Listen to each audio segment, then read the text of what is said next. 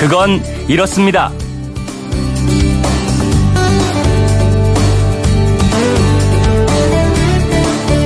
안녕하십니까 오승훈입니다. 중국에서는 한때 이곳을 태평문으로 불렀다고 합니다. 극장에 가면 영화를 시작하기 전에 관객, 관객들에게 이곳 위치부터 알려주죠. 사람이 달려가는 형상의 표지판이 부착되어 있고요. 항상 초록불이 들어와 있는 세계 어느 건물에서나 볼 수 있는 이곳 어떤 곳일까요?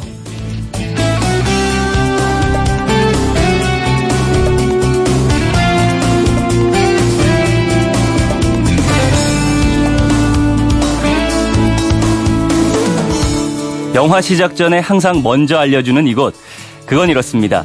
영어로 emergency exit라고 쓰여 있기도 하죠. 화재나 지진 등이 발생했을 때 긴급하게 대피할 수 있도록 만든 곳. 네, 비상구입니다. 비상시에 출입하는 문이죠. 19세기 후반 영국 썬덜랜드의 빅토리아 홀에서 불이 났을 때 어린이들이 부, 문을 열지 못해서 180명 이상이 사망하는 참사가 있었는데요. 이 참사 이후에 영국 정부가 건물 안전을 위한 최소한의 표준으로 비상구를 설치하고 비상구 표시를 하기 시작했다고 그럽니다. 소식 들으셨죠? 인천 남동공단의 한 전자제품 제조 공장에서 불이 나서 순식간에 9명이 숨지고 6명이 다쳤는데요. 소방차가 비교적 빨리 출동했는데도 불구하고 인명피해가 커진 건 유독 가스가 금방 번진 데다 불이 비상구 쪽에서 났기 때문이라고 합니다. 정확한 발화 지점과 사고 원인은 좀 더 조사를 해봐야겠습니다만 비상구에 문제가 생기면 작은 사고도 재앙으로 이어질 가능성이 큽니다. 우리 집, 내가 일하는 일터의 비상구는 어디에 있고 잘 관리되고 있는지 또 비상구가 막히면 어째야 되는지 이것도 한번 확인해 봐야겠습니다.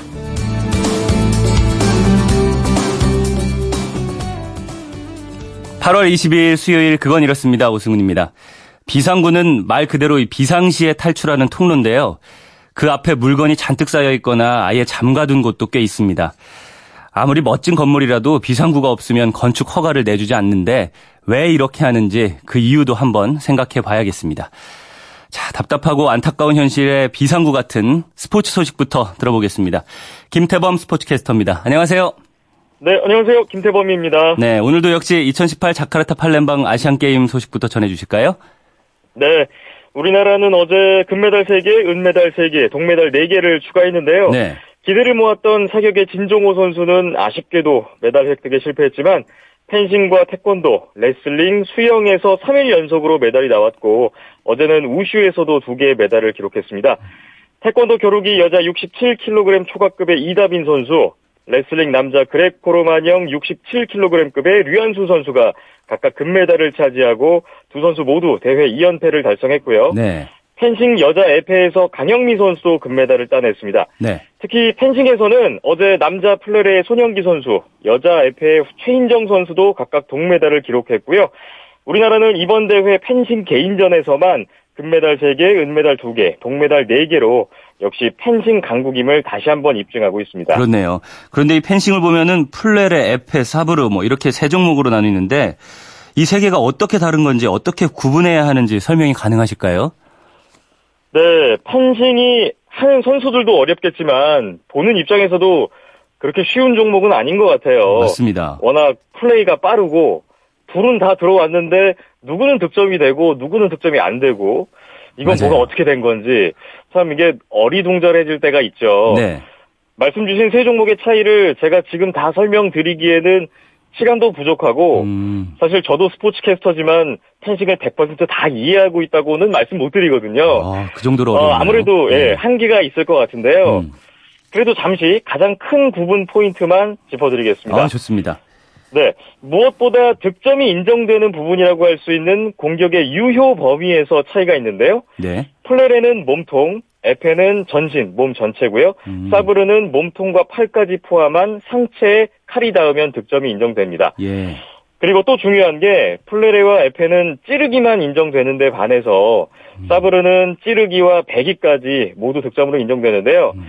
그래서 사브르가 수비하기 가장 어려운 종목이기도 합니다.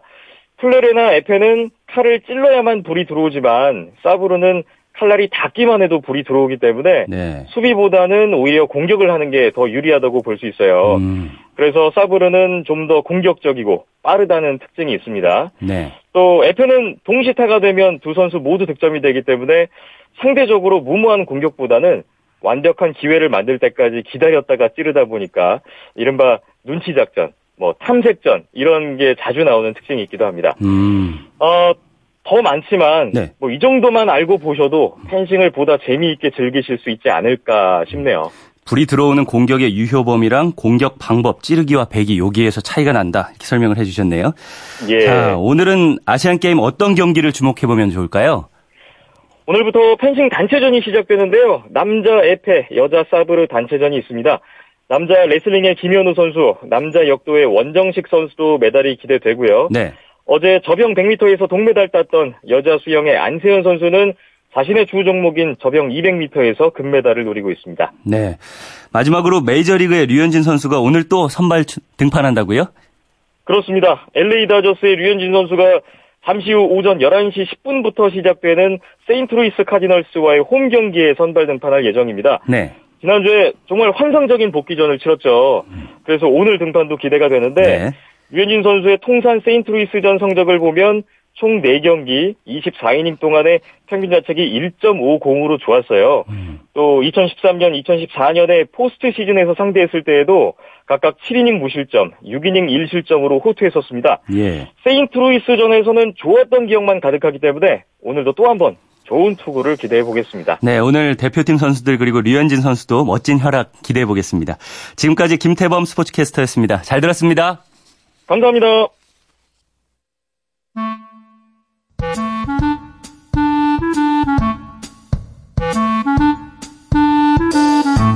오늘을 꽉 채워줄 생활 정보를 알려드립니다. 오늘을 채우는 여자 배아량 리포터 나오셨습니다. 안녕하세요. 네, 안녕하세요. 네, 오늘을 꽉 채워줄 생활 정보는 무엇인가요? 혹시 오늘이 무슨 날인지 아시나요? 네, 오늘 그 엘리베이터 타니까 네. 에너지 날이라고 써 있더라고요. 알고 계셨네요. 네. 바로 에너지의 날인데요. 예. 매년 8월 22일만큼은 환경 문제에 대해 생각해보고 에너지 절약에 힘쓰자는 취지에서 만들어진 날입니다. 어, 그렇군요. 그래서 오늘 밤 9시부터는 서울 시내 주요 건물들에서 5분간 전등 끄기 행사를 진행하고요. 음. 또 전국 곳곳에서 에너지와 관련한 여러 캠페인이 열릴 예정입니다. 네. 평소에 에너지를 아끼는 분들에게 자극이 될 만한 탄소 포인트 제도도 있는데 이것도 알고 계신가요? 어, 이건 처음 들었는데요. 그럼 제가 설명해 드릴게요. 네. 국민 개개인이 나서서 온실가스를 줄일 수 있도록 마련된 제도인데요. 음. 지난 2009년부터 환경부와 지자체가 연계해서 시행됐고요. 서울시를 제외한 전국 16개 시도에서 운영되고 있습니다. 네. 이게 혜택이 은근 쏠쏠한데 잘 몰라서 혜택 받지 못하고 있는 분들이 많더라고요. 네. 그래서 오늘은 탄소 포인트 제도가 어떤 건지 어떻게 유용하게 쓰일 수 있는지에 대한 정보 음. 드릴게요. 음, 에너지의 날에 딱 맞는 정보가 아닐까 싶은데요. 구체적으로 어떤 제도인지 설명을 좀 해주세요. 탄소 포인트 제도는 쉽게 말해서 온실가스 줄이기 활동에 국민들이 직접 참여하도록 유도하는 제도예요. 어, 네. 탄소 포인트 제도에서 말하는 온실가스란 이산화탄소만을 대상으로 합니다. 이건 가입자에 한해서 운영되는데요. 탄소 배출량을 줄인 만큼 내 포인트가 쌓이는 거예요. 정산 시점으로부터 전기, 상수도, 도시가스의 과거 2년간 월별 평균 사용량과 현재 사용량을 비교해서 얼마나 사용량을 줄였냐에 따라 탄소 포인트를 받는 겁니다. 네. 많이 절감할수록 많은 포인트가 쌓이겠죠. 맞아요. 탄소 포인트제는 개인과 단체 모두 신청할 수 있는데요. 네. 개인의 경우에는 6월과 12월 1년에 두 번 정산을 해서 포인트를 주고요. 단체는 1년에 한 번 정산을 합니다. 네. 아파트 단지, 일반 건물 아니면 학교도 가입이 가능해요. 이렇게 단체로 신청하면 1년에 최대 1천만 원 정도를 받을 수 있으니까 혜택이 크죠. 음. 신청은 탄소포인트제 홈페이지 www.cpoint.or.kr에서 가능하고요. 해당 지자체 시청, 군청, 구청의 환경부서에서도 가능합니다. 네. 단 신청하실 때 개인이면 전기, 상수도, 도시가스, 고지서에 고객 번호를 꼭 입력해야 해요. 음. 그래서 고지서로 고객 번호 확인 먼저 해두시면 편하겠죠. 네.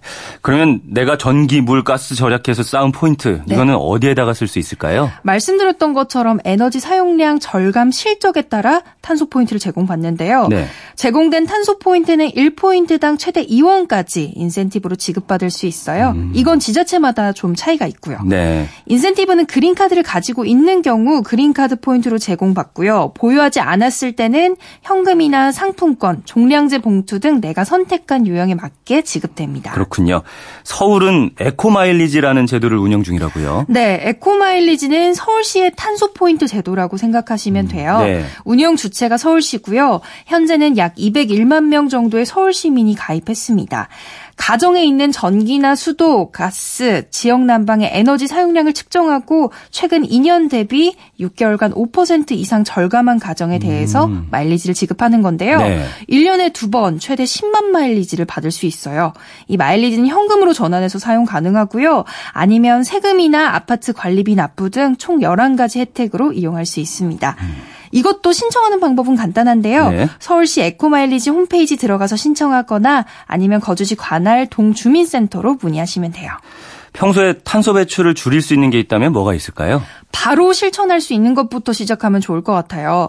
안 쓰는 플러그는 다 뽑아주세요. 그러면 대기 전력을 아낄 수 있는데요. 이 대기 전력만 해도 에너지 사용기기 전체 이용 전력의 10%나 되거든요. 음. 그리고 종이컵보다는 개인 텀블러 이용하시는 게 좋아요. 하루에 종이컵 5개를 쓰면 1년에는 20kg의 이산화탄소가 배출되기 때문입니다. 음. 컴퓨터 잠깐 안 쓸 때는 꼭 전원 꺼주세요. 전원을 하루에 1시간만 꺼도 1년에 이산화탄소량 22,590g을 줄일 수 있어요. 네. 나무 3.6그루가 흡수하는 양이라고 하니까 작은 실천으로 엄청난 에너지를 아낄 수 있는 거죠. 네, 이미 쓰고 계신 분도 계시네요. 9029 쓰시는 분이요.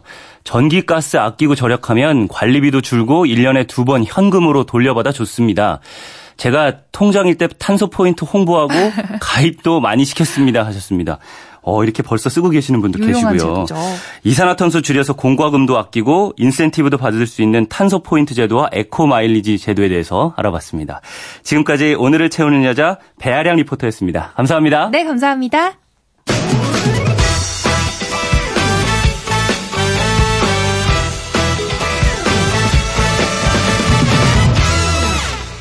네, 지금 올라오고 있는 제19호 태풍 솔릭, 강한 중형급의 세력을 유지한 채 현재 서귀포 남동쪽 400km 부근 해상을 지나고 있습니다. 내일 우리 한반도에 상륙하면 초속 35m 정도의 강풍이 불어닥칠 거라는 예상인데요. 강풍이 불 때는 자동차 운전을 어떻게 해야 할까요? 서행, 천천히 움직이는 것이 최고입니다. 바람의 자체가 흔들려서 쓰러지거나 사고 위험이 높기 때문이고요. 주차를 할 때에는 지상보다는 지하 주차장이 안전합니다. 바람에 날려온 낙하물이나 시설물로 인한 붕괴 피해를 막을 수 있거든요. 물론 지하 주차장이 침수 위험성이 있다면 지상이 낫겠죠. 그리고 한강 둔치 등 하천 가장자리나 다리 밑에 주차한 차는 침수 피해를 입지 않도록 미리 이동시켜 놔야 하고요. 만약 타이어 높이의 절반 이상 물이 차오르면 차를 버리고 빨리 대피해야 한다는 것도 기억해야겠습니다. 초속 30m만 넘어도 성인 남성이 걷기 힘든 강풍인데 그 이상의 강풍이 예고돼 있으니까 미리 반 만반의 대비를 해야겠습니다. 그건 이렇습니다. 오승훈입니다. 저는 잠시 후에 돌아오겠습니다.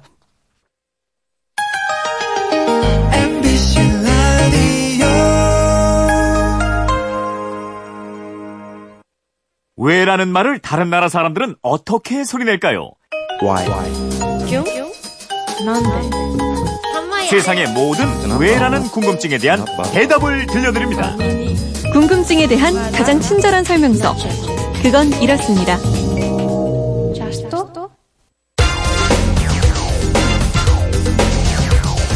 궁금증이 지식이 되는 아하. 이글거리는 태양 아래서 태양광 발전 설비가 가동되고 있습니다. 여름철 한 달에 10만 원 안팎의 전기료를 내던 집주인은 태양광을 설치한 이후 요금 부담을 크게 줄였습니다. 특히 전력 생산량이 사용량을 초과할 경우 다음 달로 2월대 비축되다 보니 전기료 감면 효과가 큰 데다 전기 요금 누진제가 적용될 가능성도 낮습니다. 네. 태양광 발전 시설을 설치한 분들은 올여름에 효과를 톡톡히 보셨을 텐데요. 휴대폰 뒷번호 2204 쓰시는 분이 이런 문자를 보내주셨어요. 친구네 아파트에 갔더니 베란다에 태양광 발전 시설을 설치했더라고요. 전기요금을 절약하고 있다고 하던데요. 궁금했지만 자세히 물어보지 못했어요. 이 시설은 아무나 설치할 수 있나요? 태양광 에너지에 대해서 알려주세요 하셨습니다. 네, 저희한테 여쭤보시, 물어보시면 됩니다.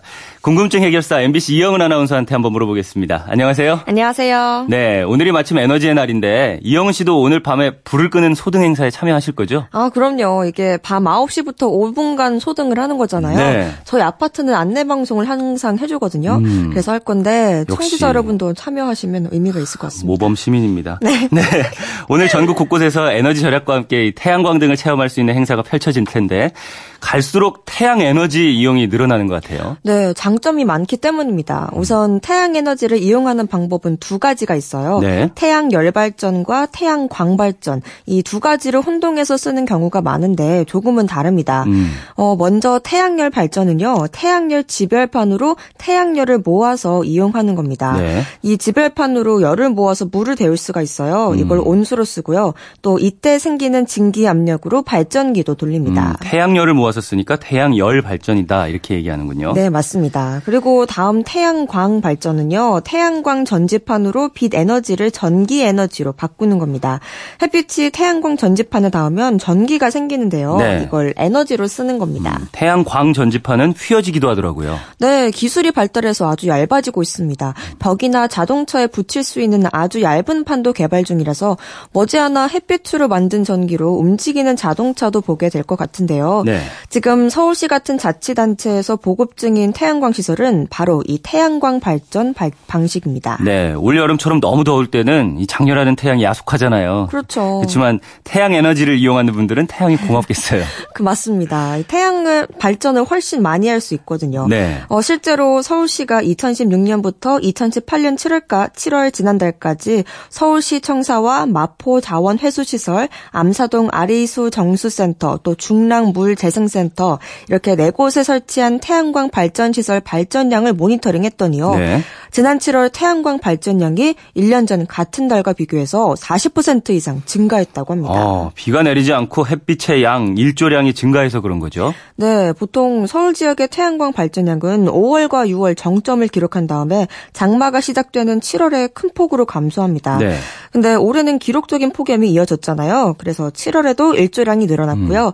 이로 인해서 태양 에너지를 활용한 전략 생산이 전력 생산이 늘어나게 된 겁니다. 음, 그렇게 태양으로 전기를 만들면 전기 요금 부담도 덜 수 있을 텐데요.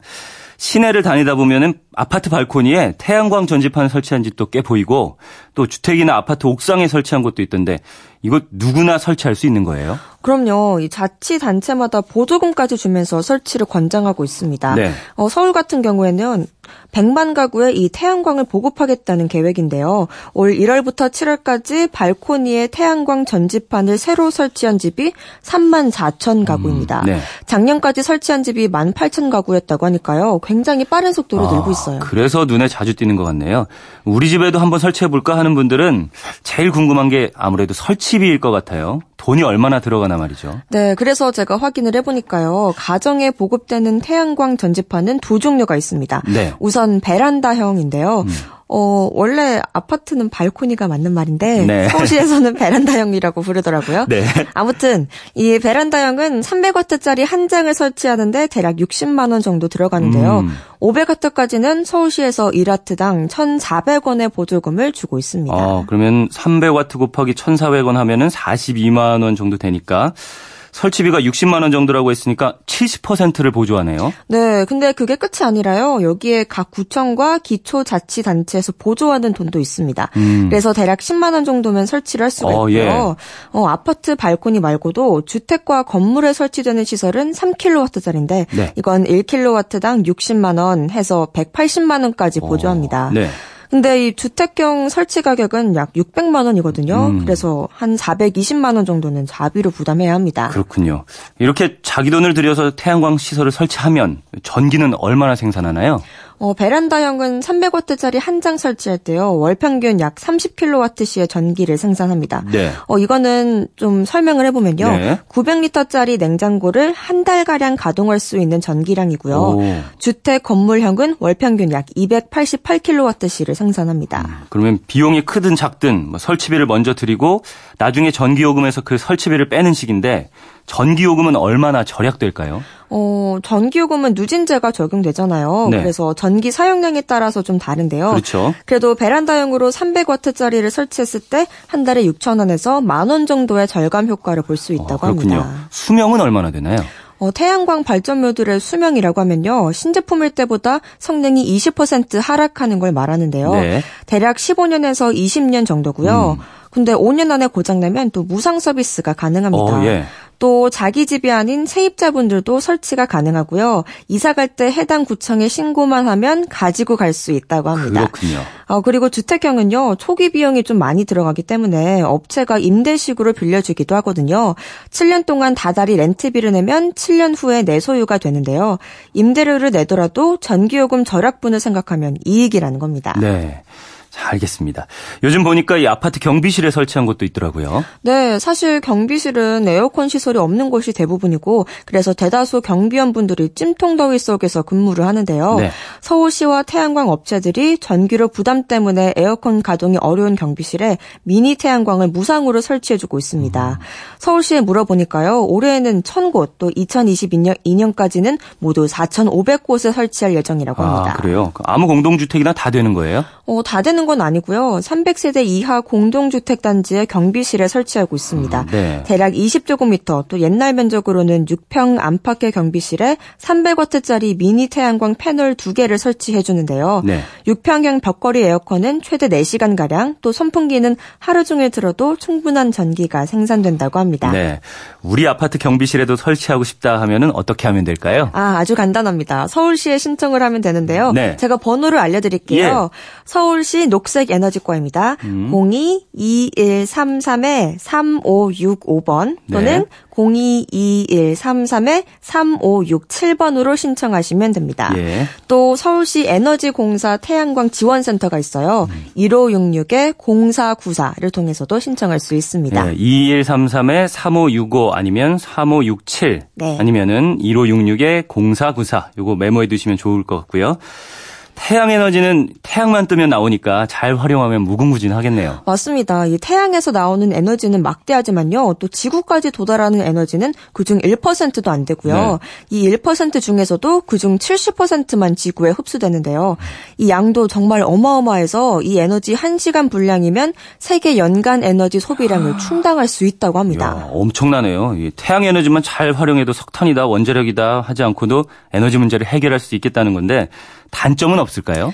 아, 태양이 깨끗하고 무한한 에너지원으로 각광을 받곤 있지만 또 단점도 있긴 하죠. 네. 이 태양광 발전 시설을 짓는데 아직은 좀 많은 비용이 들고요. 음. 또 시설을 설치하더라도 태양이 비치지 않으면 에너지를 만들지 못한다는 것이 가장 큰 단점입니다. 음. 또 겨울철에는 태양이 비치는 날이 적어서 발전량이 적고요. 맞습니다. 그리고 태양 에너지 자체는 무공해지만 태양 전지를 만들 때 필요한 반도체는 만들 때 오염 물질이 발생한다는 점도 생각을 해야 하고요. 네. 또 태양광 발전 패널을 대규모로 설치할 경우에 주변 경관을 다소 해칠 우려도 있습니다. 음. 이 과정에서 숲이나 농지가 파괴되기도 하고요. 네, 과하지 않게 우리 환경과 지구에 이로운 쪽으로 발전시켜 나갔으면 좋겠습니다.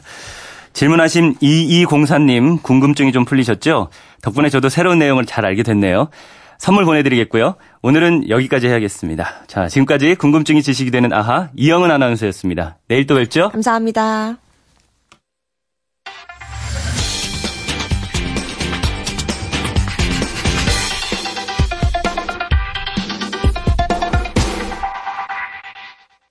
네, 고령화 시대가 되면서 은퇴 후를 걱정하시는 분들이 많습니다. 내 노후 준비뿐 아니라 부모님 노후 준비도 필요한 세대라고 하는데요. 궁금한 키워드를 알아보는 키워드 인터뷰 코너. 오늘은 시니어를 위한 재테크를 키워드로 행복자산관리연구소 김현우 소장 스튜디오에 모셔서 노후 준비 어떻게 하면 좋을지 이야기 나눠보겠습니다. 안녕하세요. 네, 안녕하세요. 네. 노후 준비에 대한 걱정들 많이 하시잖아요. 네. 특히 어떤 부분을 가장 어려워하시나요? 아, 노후라고 한다면 다 이제 생각하시는 게 막연하다라는 게 가장 문제입니다. 네. 젊은 층들 같은 경우에는 너무 머니까. 그렇죠. 한참 뒤의 얘기라서 좀 막연하고 음. 또 은퇴를 코앞에 닥치신 분들도 막상 이제 내가 뭘 해야 될지 모르시는 분들이 대단히 많으세요. 네. 또 하려고 뭔가를 찾아봐도 선택지도 많이 없어서 음. 아, 막연하다라는 걱정이 가장 많으시고요. 맞습니다. 그래서 누구한테나 막연하긴 한데 실제로 또 노후에 닥치신 분들을 보면 어떻게든 또 살아가시거든요. 음, 네. 이런 걸 보면 막연해서 진짜 어렵긴 하지만 막상 닥치면 누구든 음. 다 해낼 수 있다라는 걸 보면은 음. 아, 그렇게 막 이제 막연하다고 걱정하시고 뭐 고민만 하실 게 아니라 네. 차근차근 준비하면 충분히 가능하다라고 생각을 하시면 되고 네. 다만 이제 노후 준비에 있어서 조금 합의를 하셔야 될 부분이 있습니다. 네. 본인과 또 가족에게 합의를 하셔야 될 부분이 네. 우리가 속된 말로 노후에는 좀 놀고 먹었으면 좋겠다.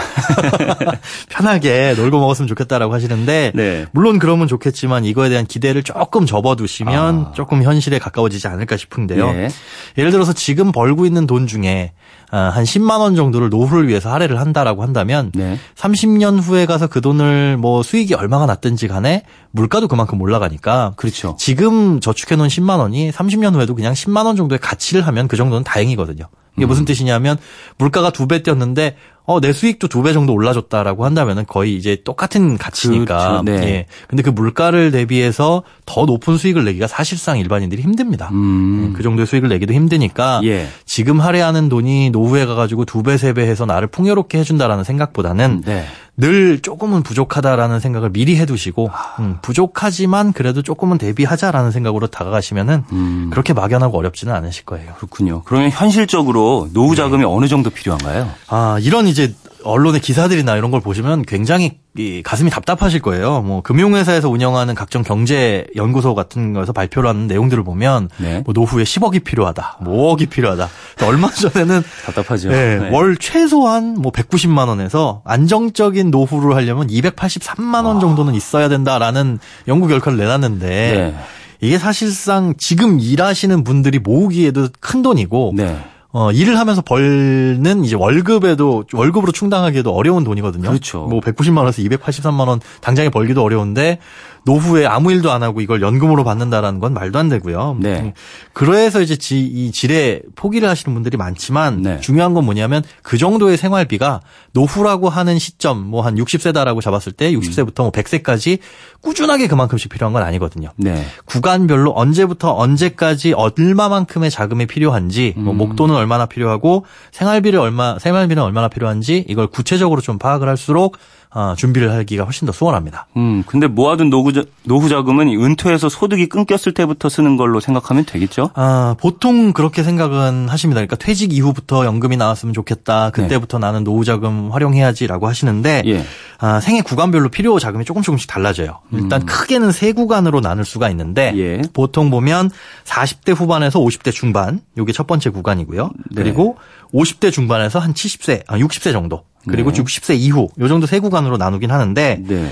어, 보통 요 세 구간에서 각 시기별로 필요한 생활비, 그러니까 매달 꾸준하게 들어가는 고정 지출, 음. 뭐 어, 마트 가서 장 보시는거나 관리비라든가 이런 부분들은 얼마나 각 구간별로 들어가는지 또 그 구간에 들어갈 큰 돈들, 뭐 예를 들어 차를 좀 교체를 해야 되겠다. 아 이때쯤 되면 내가 차를 산 지 한 10년, 15년 돼 가는데 그때는 한번 바꿀 수도 있겠구나. 네. 이렇게 목돈 들어갈 일. 혹은 음. 애들이 뭐 대학 가 가지고 결혼할 때가 되겠구나. 그래서 이렇게 큰 돈 들어갈 일과 또 예. 예상이 되지만 예상이 안 되는 비용 들어가는 것들도 있거든요. 음. 뭐 아파서 병원을 간다거나 어, 그렇죠. 예, 이런 일들에 필요한 뭐 비상금들은 얼마나 되는지 음. 이런 비용들을 각각 구간별로 고정 지출과 목돈 이렇게 나눠서 좀 계획을 해보시는 게 중요합니다. 그렇군요. 근데 아까 말씀 중에 예. 첫째 구간이 뭐 40대 후반에서 50대 중반이라고 하셨는데 네.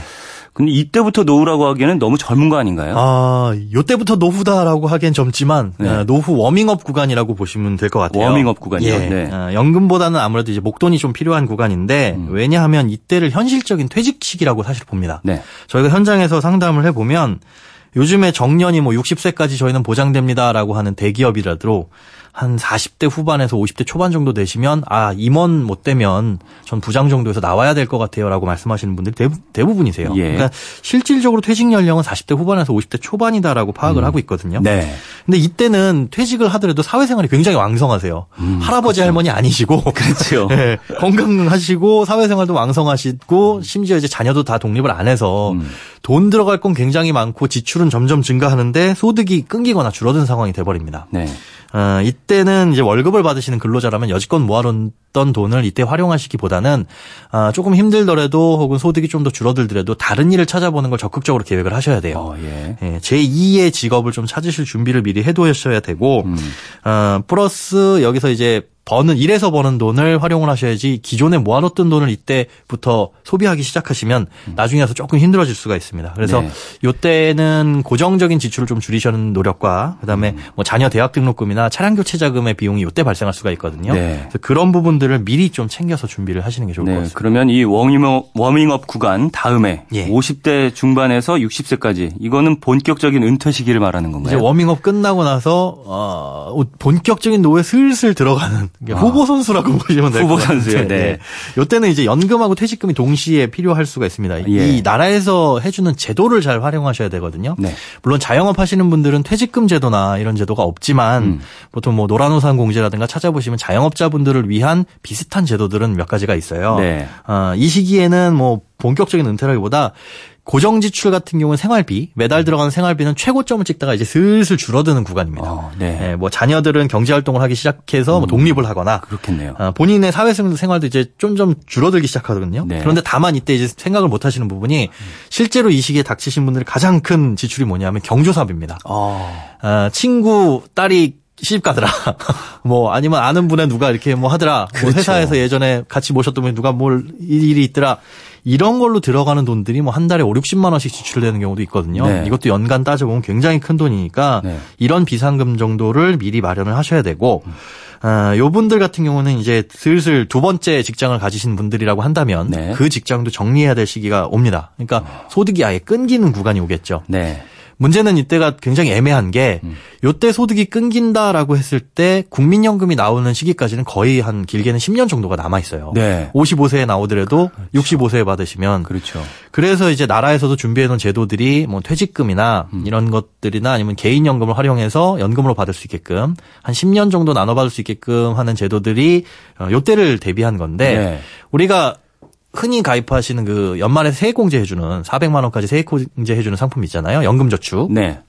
이것들은 납입할 때 세금을 환급해 주지만 나중에 가서 쓸 수 있는 구간이 바로 55세부터 뭐 65세까지 10년 동안 나눠서입니다. 음. 그러니까 이때를 보통 뭐 이 어려운 말로는 은퇴 크레바스라고 해요. 그러니까 소득이 음. 끊기고 크레바스가 뭐냐면 저기 뭐 이제 남극이나 이런 데 가면 예. 그 빙하 골짜기 갈라진 데. 예, 갈라진 예. 곳. 거기가 깊은 계곡이니까 이게 뚝 끊어져 가지고 여기를 어떻게 할 수 없는 곳인데 음.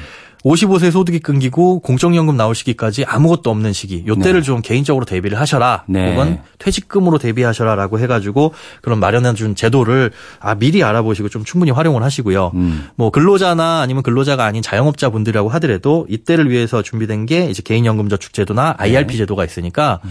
이런 상품들은 나라에서 어떤 한도를 주고 혜택을 주는 상품들은 미리 좀 가입을 해두시는 게 음. 아무래도 유리합니다. IRP 제도는 뭔가요? IRP 제도는 개인 퇴직연금 제도라고 해서 음. 음. 일반 직장인들 같은 경우에는 퇴직금을 이, 이 주머니로만 받을 수가 있어요. 아. 이 주머니로 받게 되면 이제 나중에 연금으로 받, 받을 때 퇴직소득세가 아닌 연금소득세를 떼게 됩니다. 그렇게 되면 퇴직소득세보다는 세금을 30% 할인을 해주고요. 음. 자영업자분들이 여기에 납입을 하시게 되면 사실 자영업자분들은 경비 인정받을 거 말고는 세금 절감할 수 있는 게 거의 없거든요. 근데 여기에 납입을 하시면 어, 개인연금과 포함해서 연간 700만 원 한도로 어, 세액공제 혜택이 있습니다. 그러니까 어, 돈을 버실 때 네. 세금을 좀 덜 내실 수 있고 나중에 가서 연금으로 받을 때도 어, 낮은 세율로 어, 연금을 받으실 수 있다 이렇게 생각하시면 네. 되죠. 연금저축이나 IRP는 활용을 하시는 게 좋겠고요. 예.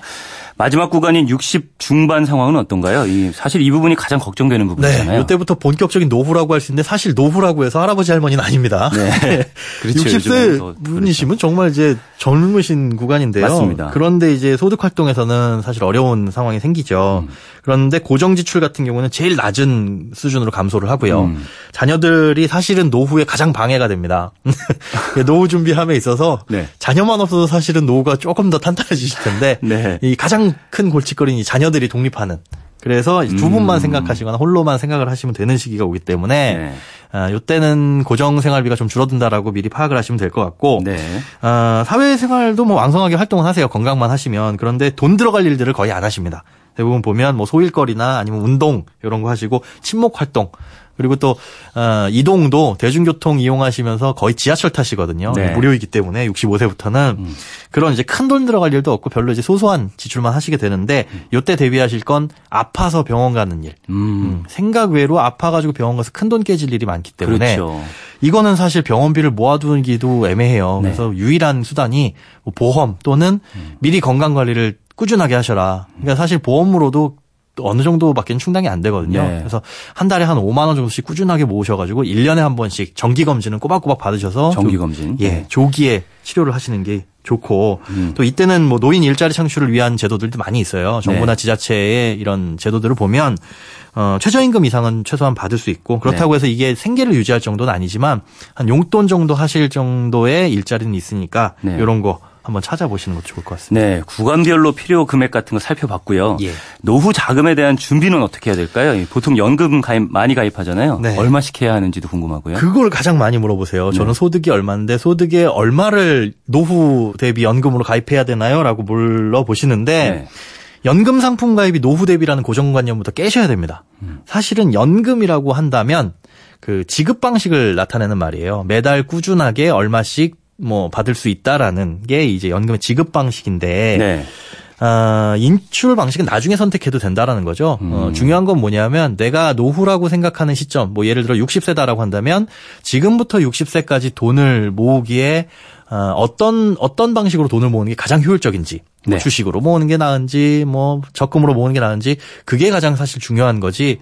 어, 뭐 노후에 연금이 필요하다라고 해가지고 지금부터 연금을 가입해 놓으실 필요는 없다라는 거. 그 네. 그 중간에 하나의 뭐 방법일 수 있다라는 겁니다. 그래서 음. 60세부터 어, 연금이 있으면 좋겠지만 그건 나중에 선택해도 돼야 될 문제니까 네. 오히려 지금 목돈을 모을 수 있는 방법이 가장 큰 게 가장 효율적인 방법이 뭔지 그래서 어, 고정적으로 또 들어갈 생활비 아까 말씀드린 그 세 구간에 나눠가지고 음. 어, 생활비가 어떤 어떤 부분이 들어가고 또 목돈이 들어갈 건 어떤 부분이 있는지 네. 개인적으로 상황이 다 다르기 때문에 한번 하루 정도 한 시간 정도만 종이 한 장 펼쳐놓고 고민하셔도 음. 훨씬 더 도움이 되실 것 같아요. 음. 이게 만 원이든 10만 원이든 어디에 어떤 걸 선택해서 모아야 조금이라도 이자를 덜 받고 이런 고민하실 분들 계실 텐데 그렇죠. 어떻게 하면 더 불릴 수 있을까요? 요게 사실 재테크가 요런 건데요. 네. 어, 위험이 높을수록 수익은 많이 따라옵니다. 네. 그러나 제가 드리고 싶은 말씀은 어, 노후가 가까워 오신 분들 특히나 한 5년 안쪽으로 나는 생활비가 끊길 것 같아요. 소득이 끊길 것 같아요. 네. 라고 하시는 분들 같은 경우는 절대로 예전에 해보지 않은 상품은 안 하셨으면 좋겠어요. 음. 오늘 기사에서도 났는데 그 노후 자금을 개발할 수 없는 부동산에 투자하셔가지고 지금 사기를 당하신 분들이 뉴스에 났더라고요. 네. 그러니까 예전에 소득 활동을 할때 예, 그때는 무언가 문제가 생기더라도 소득으로 충분히 충당할 수 있는 상황이 옵니다. 네. 그런데 그렇지 않은 소득이 끊기신 상황에서는 자칫 잘못 투자를 했다가 손해를 보시면 복구하실 수 없는 상황도 많이 오거든요. 네. 그러니까 그런 부분들 안 해본 상품들은 안 하시는 게 좋고 혹 너무 해보고 싶다라고 하더라도 소액으로 조금씩만 해서 혹시 문제가 생겨도 충당할 수 있는 수준까지만 하시는 게 가장 현명하실 것 같습니다. 예, 막연한 걱정보다는 어느 정도 부족할 수밖에 없다는 거 인정하고 미리 계획하고 알아보고 준비하시면 좋을 것 같습니다. 지금까지 행복자산관리연구소 김현우 소장님과 이야기 나눠봤습니다. 감사합니다. 네, 고맙습니다. 네. 한반도에 태풍이 오고 있는데요. 날씨 주의해서 드려야겠죠. 기상청에 나가 있는 이효은 리포터 연결해서 알아보겠습니다. 네, 태풍 솔렉이 북상하고 있습니다. 현재 서귀포 남동쪽 저 멀리 430km 부근 해상에서 올라오고 있고요. 내일 새벽에는 더 바짝 90km 해상까지 가까이 오겠고 오후에는 서해안을 지나 모레 서울을 관통해서 속초로 빠져나갈 것으로 예상됩니다. 따라서 제주도는 오늘 오전부터 비가 남해안은 밤부터 내리기 시작하겠고요. 태풍특보가 오늘부터 내일까지 우리나라 전역에 차례로 확대 발효되겠습니다. 남부지방은 모레 오후에 중부지방은 모레 올해 밤에 대부분 그칠 것으로 보이고요.